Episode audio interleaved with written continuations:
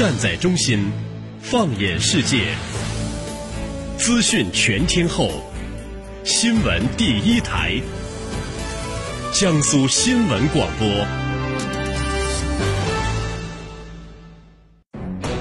你听到的不仅是兵器，更有背后的战略风云；你听到的不仅是军情，更有其中的大国博弈。主持人深度互动，评论员独家点评，尽在军情观察。江苏新闻广播、扬子晚报联合打造，梳理全球军事，聚焦今日热点。大家好，这里是江苏新闻广播军情观察，我是世宁，在中国南京为您直播军情。您可以用手机添加九三七军情观察，关注我们团队的微博和微信。各位军迷朋友，中俄海上联合二零一五二。军演呢，今天正式拉开了帷幕。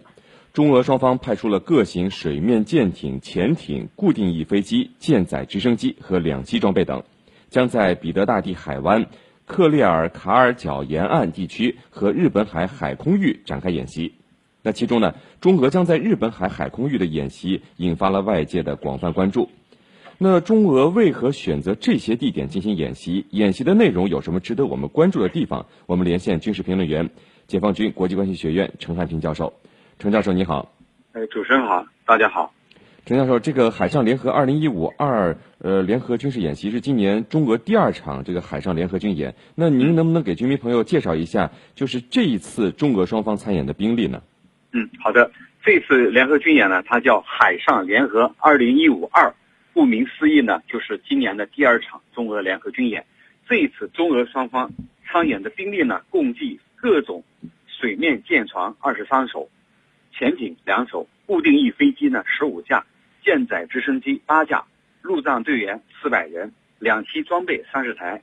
那么双方的参演呢，将采用混组编编排和独立编组两种形式。那么中方派出了什么呢？派出了七艘水面舰艇，六架舰载直升机，五架固定翼飞机和两百名陆战队员，二十一台两栖装备。那么中方的这些舰舰船呢，包括沈阳舰、泰州舰、导弹护卫舰、临沂舰、衡阳舰等等，这就是双方的一个兵力情况。主持人，嗯，呃，陈教授，那这次演习是以联合保交和联合登陆行动为主题的，那主要科目包括了我们看到是联合防空、联合反潜、联合反舰、联合防御和联合登陆等等。那这些演习科目在世界各国海军的演习中，是不是一些正常或者是必须的科目呢？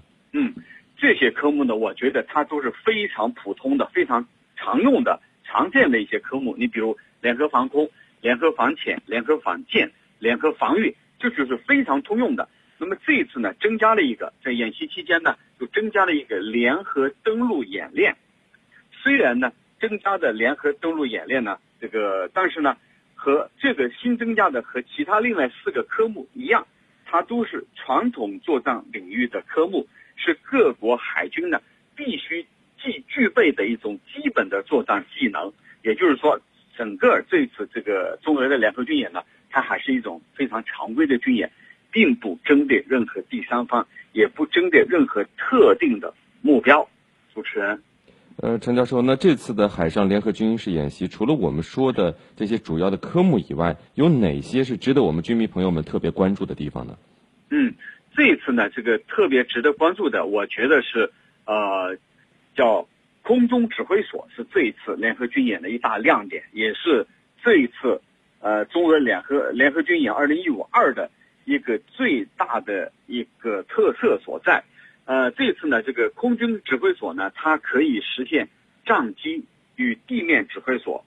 战机与导航卫星、战机与地面单兵的实时通信和协同。那么它呢，就极大的拓展了空军航空兵部队远程指挥的协调协同能力。这一次呢，我们中方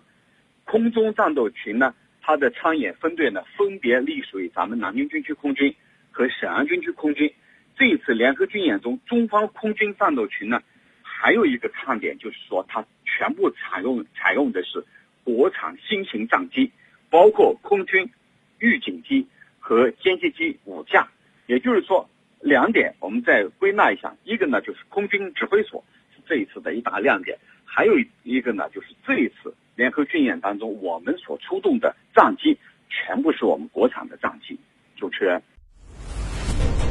军情观察。陈教授，有军迷朋友一直很好奇啊，就是这次中俄海上联合演习为什么选择？你看，像彼得大帝海湾的海域、克里尔卡尔角沿岸的地区，以及日本海的海空域展开演习，尤其是这个日本海海空域，您能不能分析一下呢？嗯，其实呢，我们在呃彼得大帝湾这里举行演习呢，这不是第一次。二零一三年呢，中俄海军就曾经在日本的日本海的彼得大帝湾附近。展开过军演，那么这一次呢，主要重点还是在于扩大到了日本海的海空域。那么，扩大到日本海的海空域，我觉得呢，就是说范围比过去相比呢，它更大了。那么更大了呢，就更有利于咱们中俄海军进行联合防空、联合防潜、联合反舰、联合防御、联合登陆这些科目的演演练啊。也就是说。它的这个空间、空域、海域更加宽广，更有利于我们的施展身手，更有利于我们在这个地方进行锤炼。那么，呃，这就是它的一个比较明显的地方。主持人，嗯，陈教授，就是您看，我们这次联合演习说了是不针对任何第三方的，可是还是有国外媒体指出，这次演习可能会刺痛日本敏感的神经。那陈教授，这是不是媒体过度解读了？这演习会刺痛日本什么敏感神经呢？嗯，我觉得的确是日本的这个媒体过度解读了，因为中国国防部发言人讲得很清楚，这次军演呢是我们中俄两军的一次常规的军演，是在于加强我们两军互信和协调能力的这样一种演习，不针对任何第三方。但是在目前的这个国际背景下，日本呢正在强推安倍政府强推他的新安保法，同时呢。这个日本国内的右翼势力呢，也是这个死灰复燃。在这样的背景下，他自然要把我们这样的一个军演啊，因为他在日本海的彼得大帝湾，他自然要把这一个和日本这个联系起来，觉得我们这次军演就是针对他的。那么其实他是在主动的对号入座，是毫无道理的做法。说到底，他想炒作中俄军演，特别是中国军力的提升对他的威胁，这样呢，他才能够。为这个新安保法找到注脚，我觉得这是他的安的这个狼子野心。主持人，纵观天下军情，解析兵道玄机，深入军情一线，强化国防意识，军情观察，江苏新闻广播、扬子晚报联合打造。陈教授，那通过您看这些年来举行不断的这些大规模的联合军事演习，我们解放军和俄罗斯军队可以形成什么样的联合作战能力？彼此之间又可以获得些什么呢？嗯，我觉得第一呢，它这一次它是一种多兵种、多军种的海上联合演习，那么它自然就会提升双方的多军种、多兵种的这种海上联合协调的能力。第二呢，它是空中和地面的协调能力。那么它能提高两军联合保交和联合登陆行动组织指挥水平，进一步呢增强共同应对海上安全威胁的能力。